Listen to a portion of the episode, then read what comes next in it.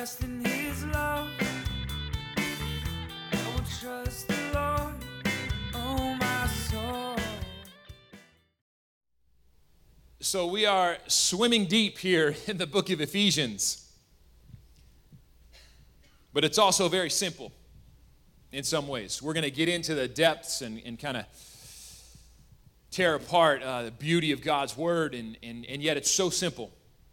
We're right in a section where Paul's inviting those listening, saying, Do you want to keep struggling with sin, or do you want to walk in victory?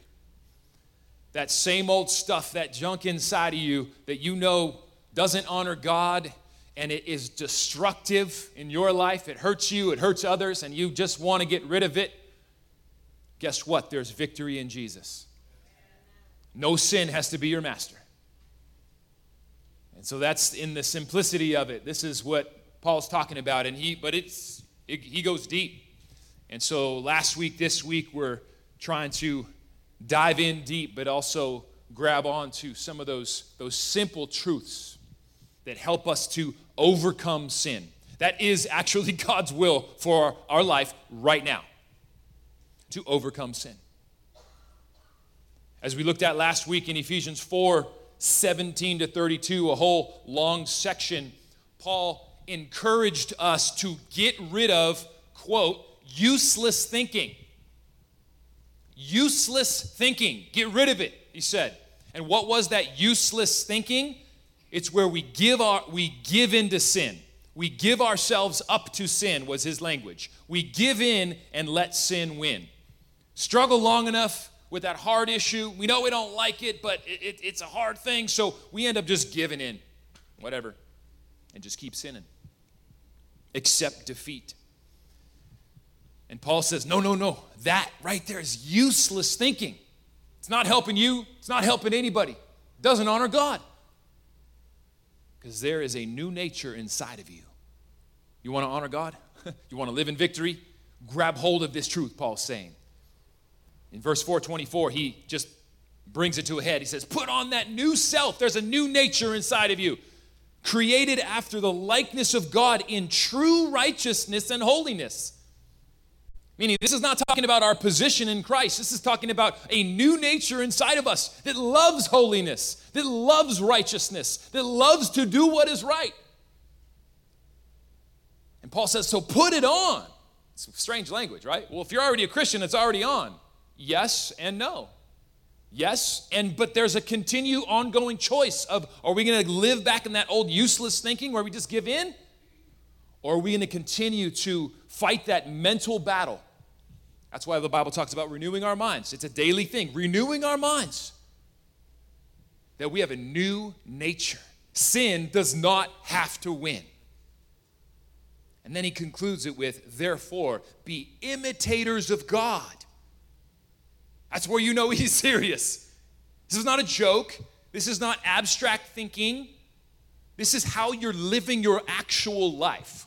This is not just your position in Christ. This is how you're actually living. And he says, in the power of Christ and the new nature in you, you can be imitators of God in his nature. So that's wow. Some very good news. And we're going to pick up right where that leaves off in chapter 5, verse 1. So it's 20 verses, so we'll read it quick and then we'll get into it. And this section now that we're getting into is very, very connected to what I just introduced from chapter 4. And really, so now we're, we're going to get into some action steps to kind of help frame it. Like I said, we're swimming deep.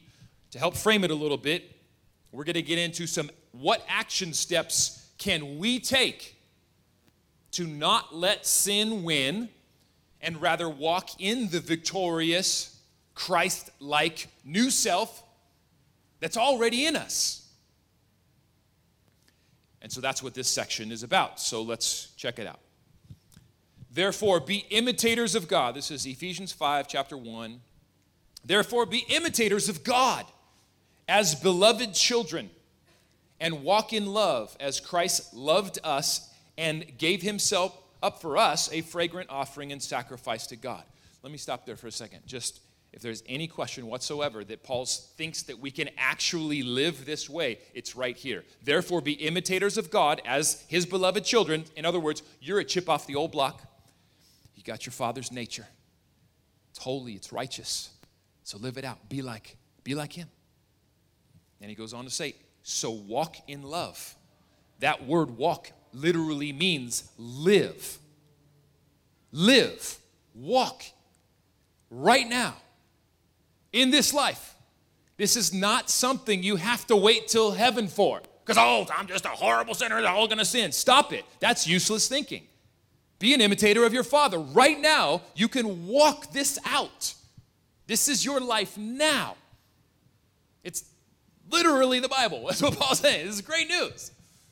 The power of God within us that we can put on. Walk in love, live in love, as Christ loved us and gave himself up for us, a fragrant offering and sacrifice to God. But sexual immorality and all impurity and covetousness must not even, must not even be named among you, as is not proper among the saints. Let there be no filthiness or foolish talk or crude joking, which are out of place, but instead let there be thanksgiving. For you may be sure of this that everyone who's sexually immoral or impure, who is covetous, that is, an idolater, has no inheritance in the kingdom of, of Christ and God. Let no one deceive you with empty words, for because of these things the wrath of God comes upon the sons of disobedience. Therefore, do not become partners with them. For at one time you were darkness, but now you are light in the Lord. So walk as children of the light. For the fruit of light is found in all that is good and right and true. And try to discern what is pleasing to the Lord. Take no part in the unfruitful works of darkness, but instead expose them. For it is shameful even to speak of the things that they do in secret. But when anything is exposed by the light, it becomes visible. And anything that becomes visible is light. Therefore, it says, Awake, O sleeper, and rise from the dead, and Christ will shine upon you. Look carefully then how you walk, not as wise, but as unwise, making the best use of the time because the days are evil. Therefore, do not be foolish, but understand what the will of the Lord is. And do not get drunk with wine, for that is debauchery, but be filled with the Spirit, addressing one another in psalms and hymns and spiritual songs, singing and making melody to the Lord with your heart giving thanks always and for everything to God the Father in the name of our Lord Jesus Christ. Okay, like I said, we're swimming in the deep end. Like that's just so much. And yet it's all really one connected thought. Going back even into chapter four, and it's this issue of are we going to live in victory? Are we going to overcome sin? Are we going to, or are we going to stay in that useless thinking that just gives in to all this stuff? and just kind of accepts it as status quo until we die and go to heaven. I mean, there's actually a pretty strong warning in here saying, like, whoa, actually, the wrath of God has comes on those who just don't even care and just give in and just continue it. So it's like, no way are we supposed to give in to that useless thinking that just says, ah, sin is my master. I'm gonna just always struggle. You name this sin, oh, this is this is my sin. Just till the day I die, I'm gonna struggle with this. That is a very unbiblical perspective. He's he's saying the exact opposite. He's saying, Watch out. The wrath of God comes on those who just give in to disobedience. You have a new nature. You can put it on now. You can walk in the victory. There's true righteousness and holiness inside of you. So, this is that relationship with God that's real, that in our engagement with God, it, it comes out more. It, it, it feels like it gets bigger and bigger. It grows as we engage in that relationship with God and believe these promises that sin doesn't have to win. We can overcome sin. And so this passage now is, like we said, deep end, but I'm going to try to just pull out a few things in that battle to overcome sin. Jesus was on the cross not only to forgive you of your sin, but to break the power of sin. And it doesn't honor Jesus and his death on the cross to claim any specific sin as my identity. In fact, it dishonors the work of Jesus on the cross because it says that sin's too big for him. He may have broken that power of sin in somebody else, but he didn't go on the cross and break that power of sin for me. It's mine forever until heaven got to stop that kind of useless thinking and live into the victory that Paul's encouraging us is already ours in Christ. Yet somehow we got to keep putting it on and walking it. So, a few things here. What action steps can we take to not let sin win and rather walk in the victorious, Christ like new nature that's in us? So, if you're working from your lift notes here, just a, there's three things here. And I really want to get to number three. There's kind of like some don'ts and some do's. I really like the do's. We're going to get there. Number one is remember and believe your new nature in Christ. So I'm not going to spend a lot of time on this because, in, in essence, this was the whole message from last week. But Paul repeats it in verse 7, or excuse me, verse 8.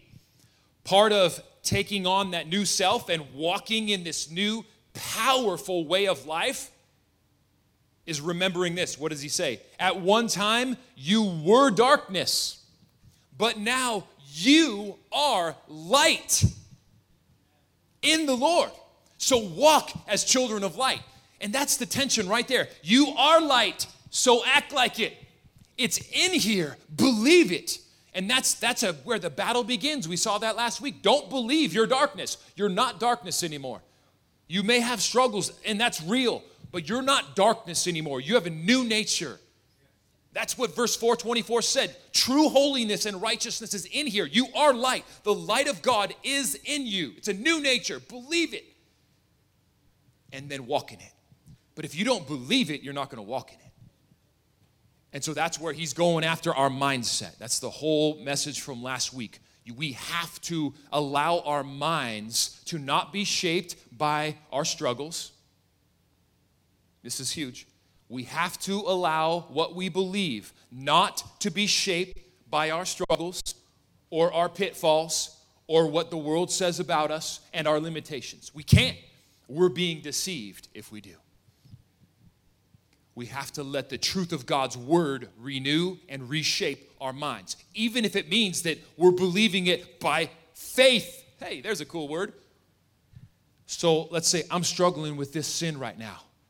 Well, if that's the case, then as good, you know, scientific Westerners, we make observations and we observe reality and it's our truth. Well, I just sinned here, so I just that just I'm just that's just me. God says, Stop it. There's a new nature inside of you. Just because it happens doesn't mean that's, that's your whole nature. You have to believe that there is that new nature inside of you that loves righteousness and holiness. You're not darkness anymore. You are light. So walk as children of light. What is this? This is faith. This is where you believe the truth that God says even before you've seen it fully come to pass. That is the essence of faith. Allow our minds to be renewed where we, we believe what God says about us, even when we don't see it yet. We believe better about us than even what we see yet. Why? Because God says so. Are we letting God define our reality or our struggles? And so this is a big deal. Paul says, let our minds remember and believe in the new nature that is ours in Christ. That's where it's got to start. Let's moving on. Second part here, number two, don't partner with pursuing sin. So this is kind of obvious, but there's a cool word in here that I just want to highlight. I feel like it gives us a good visual. The whole, like, chapter 5, verses 3 to 12, as he names a bunch of different sins that are actually different than the list that he named last week. So it's not hard to find sins. So I, I would say, you know, the list itself is not of utmost importance. He's talking about the reality of battling against sin. And last, you know, in the last chapter, he names all these various things about anger and rage and, and malice, and he gets into this chapter of immorality and impurity and coveting others and, and, and filthy talk and all these various things. So he names some specifics, but you could just broaden it to any of those struggles that you know you, you're, you're created in Christ to, to live above. You know, to honor Christ, to put God first, and to live in that, that righteousness and holiness of Christ that there's a, there's a better way. So you can kind of fill in whatever. And that's why I feel very comfortable saying it's kind of whatever you're struggling with. The good news is you don't have to let sin win, you can overcome sin. And what the, the key is, one of the keys, and in some ways it's kind of obvious, he's saying, don't partner, don't partner with sin. If you want to live out your new nature in Christ, then you just need to be aware who are you partnering with? Because you're going to become like who you surround yourself with. You will. It happens. So this is his two specific verses are 5 7 where he says therefore do not become partners with them as he has listed you know the folks who are sexually immoral and impure and covetousness and filthiness coming out of their mouth and all these various things and he says, Do not become partners with them. Important word. And then he says a very similar word in 511. So take no part in unfruitful works of darkness. Take no part. So there's a sense of are you aware of who you are partnering with, surrounding yourself with, allowing yourself to be influenced by because you're you are becoming like them. And now, a caution. This does not say flee from the world in the sense of where Jesus says we need to be in the world but not of the world. So there's a tension there. I'm not saying, nor is the Bible saying, do not have interaction or relationship with non believers. Jesus said, be in the world but not of. So if every Christian kind of retreats into their own little Christian bubble because it's safe and they don't want to get contaminated, then how does the kingdom of God advance? That's ridiculous. Jesus hung out with the worst of sinners, with the prostitutes, with the, the worst of the, the partiers, the dregs of society, the ones who, who were intentionally thumbing their nose to God and the law. He was with them publicly as much as anyone else to the point he had a reputation. It was wrong, but he had a reputation of a, of a big partier. It's in the Bible because of who he was hanging out with. He was with them because he loved them, because God loved them, loves them, because he loves the whole world, and the kingdom is meant to advance light into darkness. But he did not partake with them. And that's a massive difference. He did not become like them. He did not engage his heart, mind, and spirit in their sources of pleasure. He had his Father, he had communion with the Holy Spirit. And that's what this word that I think is really interesting. Don't become partners with them. It means fellow partakers, sharing with. And then when it says in verse 11, take no part in unfruitful works of darkness, the word is synkoinoneo, sync, where we get the word sync up, to participate, to connect, to sync with. And so that's a very interesting word in our, in, in our day and age where we, we sync up with so many different things, right? I mean, we live in a world that longs to sync up. You got we got all of our gadgets and our tablets and our screens that sync. And what happens when you sync is you transfer transfers of data happen. Transfers of information transfers of pictures transfers of videos transfers of likeness. And so there's just i think a very interesting picture for our world today of what's the tension to be in the world but not of the world. You don't sync up with darkness to where you're allowing your heart your mind your spirit that transfer of values, that transfer of seeking sources of pleasure, that transfer of giving into sin. So, this is where Paul is saying, you, let's be very aware of who we're syncing up with. And so, that's a healthy challenge for us. If we want to come overcome sin, who we're syncing up with will make a huge difference in our life because who you are syncing up with is who you are becoming. So let's be very aware. We want who we sync up with. So the, the talk that we hear come out of people's mouths. Is it honoring God? Is it helping us to live into more of a Christ like way of living? It's a big question. Because we live in a world right now that's very divided. And a lot of it is about speech and conversations. And, and in the, it gets into the political world really quick.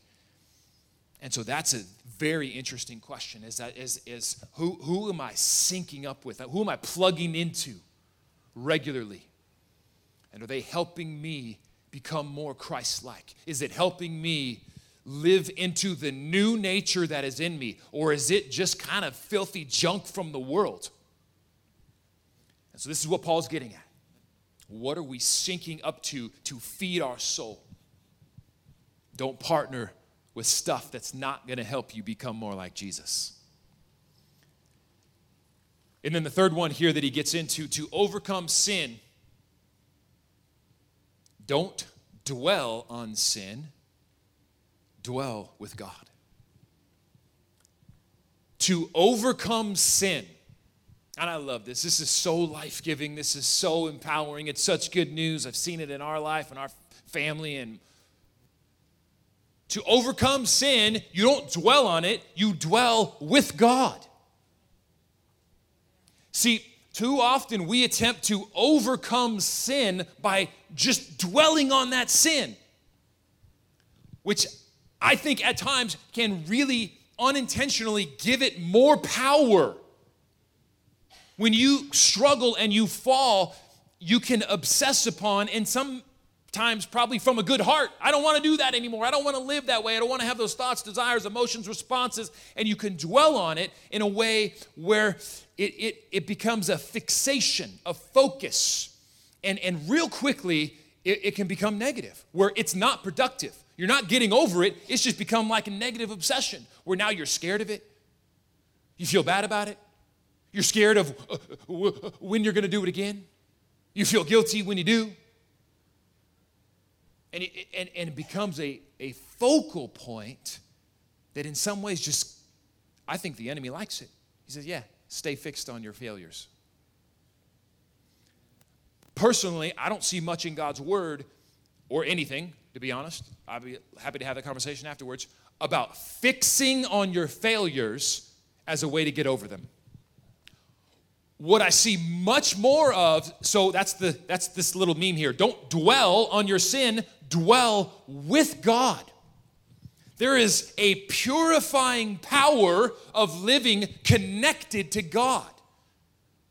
When your soul satisfies with God, when your soul is satisfied with God, trusting God, believing in God, encountering God, tasting and seeing that God is good, as the Bible describes, then sin loses its appeal to overcome sin, I believe one of the most powerful things we can do, in addition to you know one and two, renewing our minds and not partnering up, syncing up with it, is just learn to dwell with God.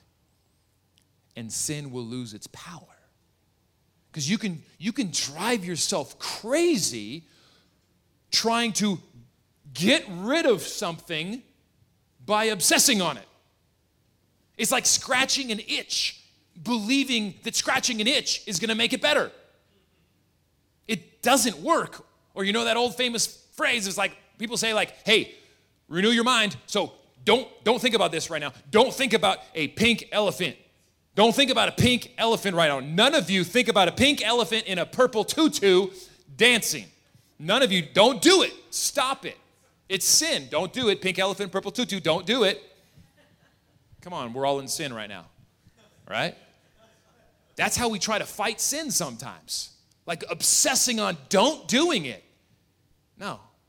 Way more effective is just find your joy in God, and then you just kind of forget about the pink elephant. Find your joy in God. And that's where Paul's going to go right now. So that's where I want to spend our last 10, 12 minutes here. So he gets into it. Some practices to just overcome sin by dwelling with God. So that's number number three here. Don't dwell on sin, dwell with God, and then kind of three A B C D a few quick things. These are practices to dwell with God.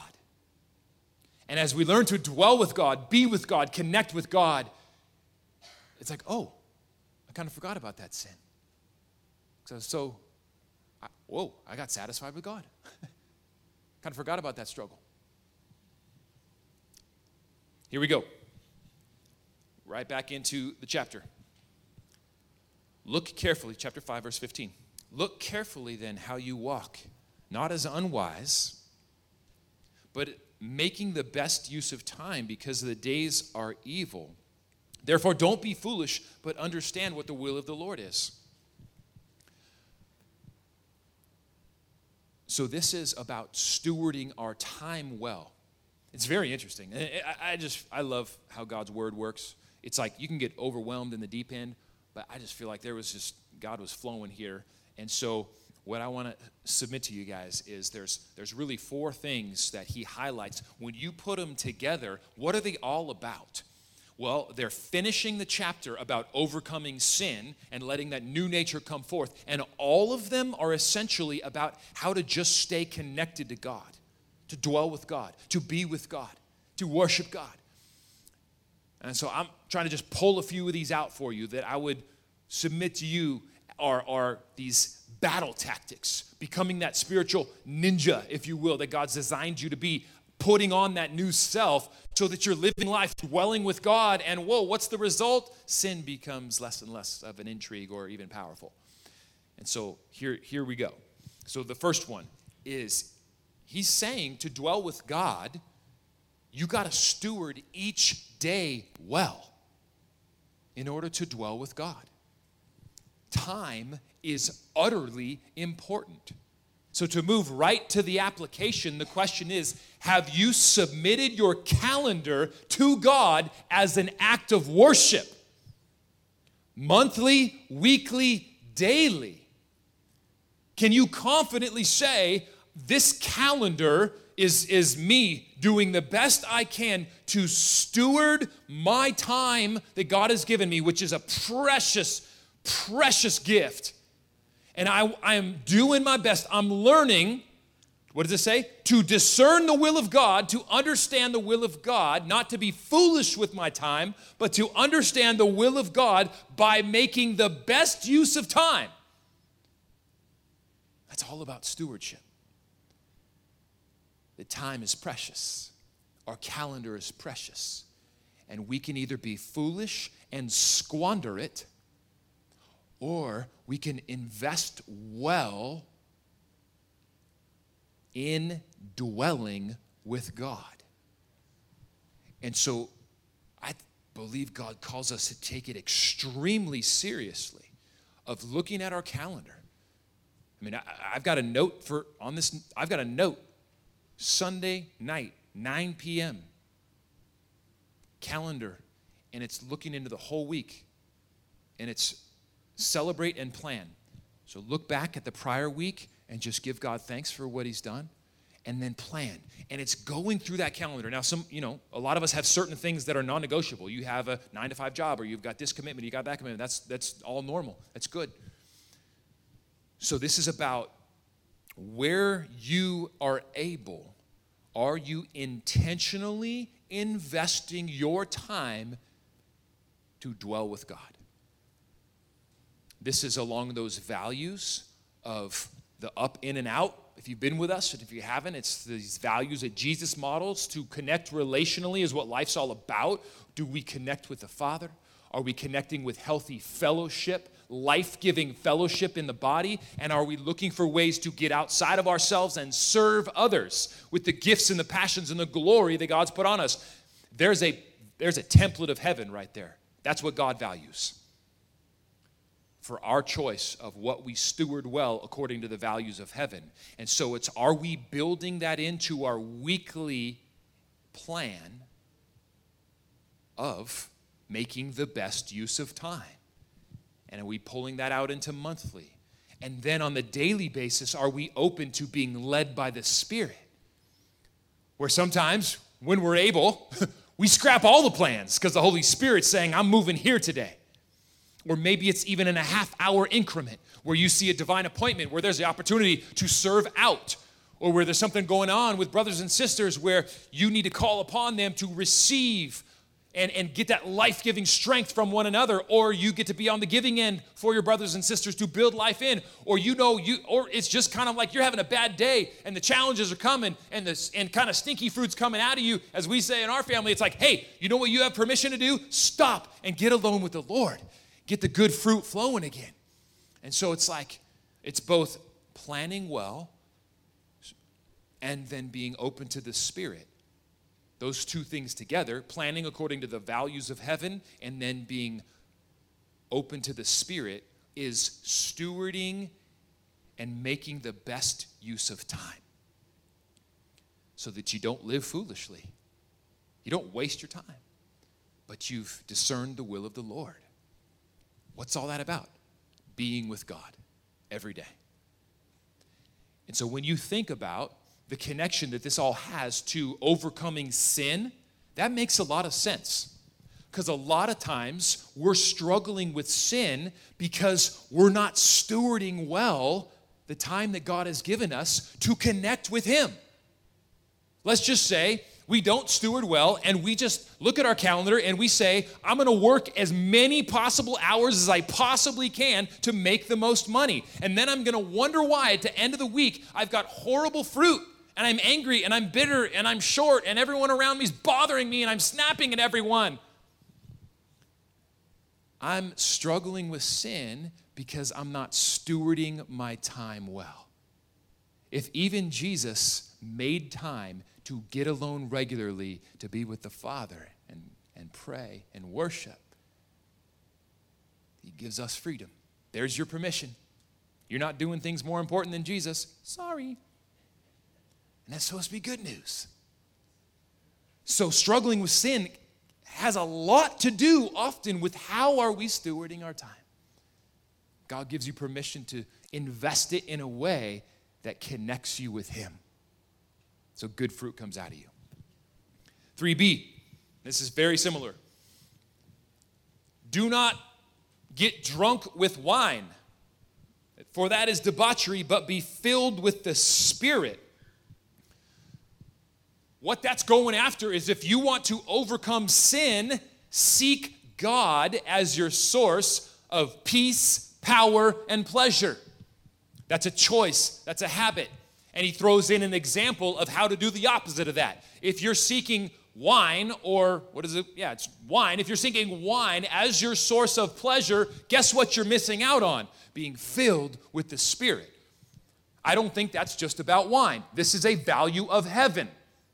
What are you being filled with? What are you seeking as your source of peace, power, or pleasure? It could be wine, it could be a brownie. It could be too much TV. I mean, we could replace God with anything.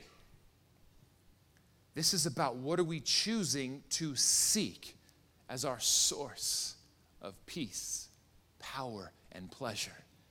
Because the invitation is we have the privilege as followers of Jesus to live filled up with the Spirit. We can dwell with God. But what does he say? Seek me and you will find me when you seek me with your whole heart. Draw near to God, and He'll draw near to you. And so there are choices on our part in the relationship that's real, where what are we seeking? For peace, for power, for pleasure. And God's supposed to be number one on the throne. And as we do that, God will be faithful he will be faithful to reveal himself to us. It might be hard because if we've been seeking peace, power, and pleasure and other things for so long, we've kind of gotten used to their taste. But what does the Bible say? Taste and see that the Lord is good. He's what you're made for. So it, it, it, it will, it'll be a struggle for a while because you're so used to tasting one thing. But as we seek God as our peace, power, and pleasure, He'll come through. He'll reveal Himself. He'll show Himself as what does Psalm 16 say? In your, in your presence is the fullness of joy. At your right hand are pleasures forevermore. God invented pleasure, and He's the highest we could find. And your new nature knows that and loves it. And so, this is that invitation seek it, keep seeking, keep seeking to be filled up with Him. And as you get filled up with Him, it's amazing. Sin loses its luster. There's only so much room in the human heart and we're created to live satisfied with God. God is not a God that wants you to not have pleasure. Joy is like the first named fruit of the Spirit love, joy. God loves for his children to be satisfied in him. Joy is the, the serious business of heaven, as C.S. Lewis said. You look at the pictures of heaven in Revelation, it's all about joy. They're, they're just worshiping their brains out. They're so full of joy. It's just such a response to God. He's so awesome. The souls are satisfied. They just fall down before the throne in awe, in worship. God wants you to live in joy. But when we fill up with other things, it's simply not room for God. So, this is about seeking God, and as the soul's satisfied, sin will lose its power. Because then you kind of like, oh, there's that's that sin is like it's like the dirt, the mud, the swamp water. I got the rivers of living water. Why would I go back to the swamp? 3C, he gets on here that worship, another way to dwell with God, worship is a weapon. Worship is a weapon. Worship is a weapon for purity. You want to overcome sin, you don't sit there and dwell it on it. Oh, I'm so bad and I did it again and I keep having that response that I don't want. And you don't focus there. What does he say? Verse 519 address one another in psalms and hymns and spiritual songs singing, making melody to God, making melody to the Lord with your heart. Worship does something to you. That's part of this connected to the last one. We're made to be satisfied, and that's kind of like sin is ultimately we're, we're worshiping false gods. We're worshiping lesser things. We're worshiping, you know, mud pies when, when God is the, the, the holiday at the sea. We're trying to find satisfaction in stuff that just doesn't work. And so worship is, is he's saying, go, go to worship. That's your soul's made for it, and it's good.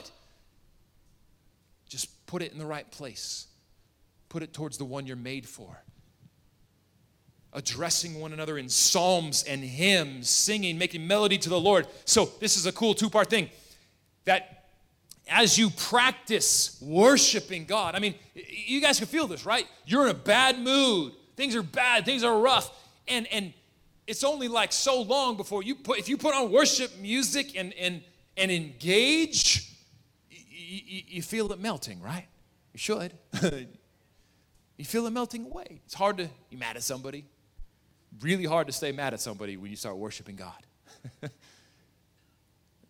because good good stuff happens sin gets overcome as we worship that fruit of the spirit starts flowing. We get connected to the Spirit. We get filled with the Spirit. The fruit of the Spirit starts flowing out of us. And so he's saying, hey, use this. This is a weapon to overcome sin.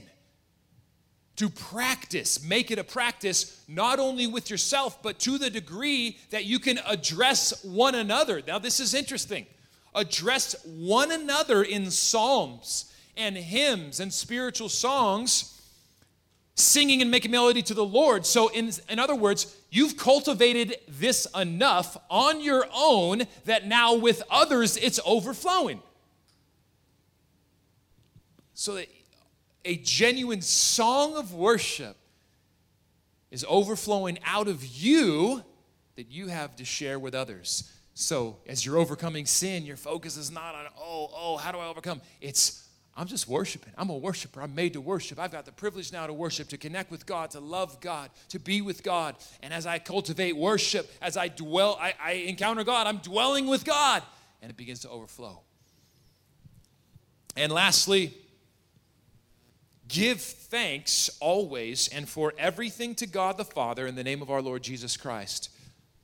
To dwell with God, this is a huge practice, gratitude stirs up the soul to be with God. Gratitude is a choice. It's saying, give thanks to God in everything. So it's be this is a practice, a spiritual practice. You get to choose. Are you going to focus on your failures or are you going to focus on what you're grateful for? Are you going to focus on the things that are negative in life or are you going to focus on God's goodness, the blessings? As James 1 makes clear, every good thing in life is a gift from God. And we've all got a lot of really good things in life. But we can choose to focus on the negative. We can choose to focus on the problems. We can dwell there. That's not saying you don't recognize and aren't aware that the world isn't perfect and there's work to do. No, but this is about where you're dwelling. And God's word over and over teaches us dwell on gratitude. Because as you dwell on gratitude, you're going to dwell with God. Because it's going to be that reminder your soul needs of, oh my gosh, I am swimming in undeserved goodness. My life is just one deserved or one big fat undeserved goodness called grace. That's what grace is. And as a Christian, we should really quickly, really easily be able to find undeserved goodness. It's, hello, everything. I deserve to be separated from him because of my sin. But Jesus said, No, I'm going on the cross so I can give you a free gift of eternal life that starts now, and everything I give you in life is an undeserved gift. It's grace. Your life is grace. And so it shouldn't be hard for us to slow down every breath in our lungs, every beat of our heart, every single thing that's good, every good relationship, every meal we have, every time we are provided for by God, every joyful thought, every loving encounter, every moment of joy, all of it, all of it, grace. And so to cultivate that, it does something. I kind of had this picture, and we'll close here. We're kind of had this picture of like, you know how the Bible talks about our cup overflowing, where it's in there. And when we practice gratitude, we, we do something on our heart to help stir up what's already in our cup so that it overflows. See, gratitude is something that we can choose or choose not to do. And over and over, God tells us to do it. Why? Because it does something healthy for the soul. What does it do? It takes what God has already deposited. Gratitude is thankfulness for the past.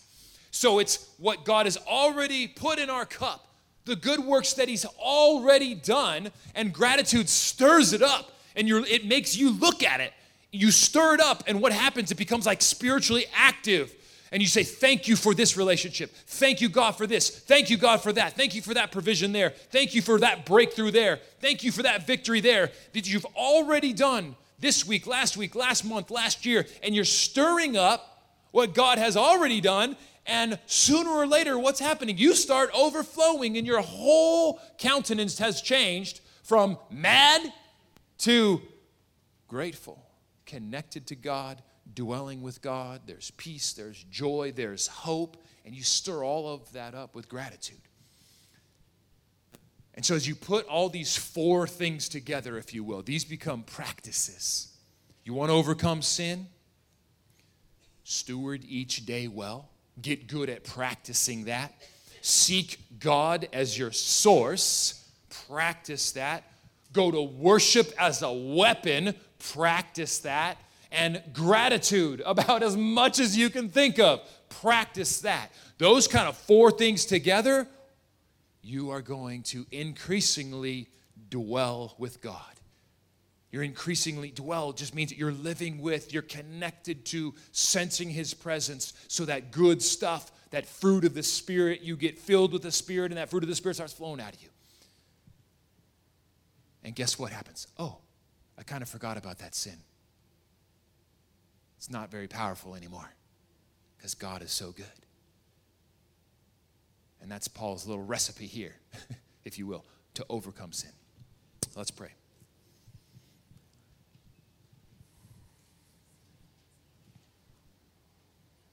Please, go for it. Let's just sit quiet for a moment here and want to encourage you to listen. What is, what is God saying to you right now? What's the truth that's standing out? Maybe you write, want to write it down in your phone or a journal on your lift notes. We believe God has good news for every single one of us this morning to help us walk in victory. So, Holy Spirit, we pray you would speak and be clear for each one of us. Let's sit here for a moment, church.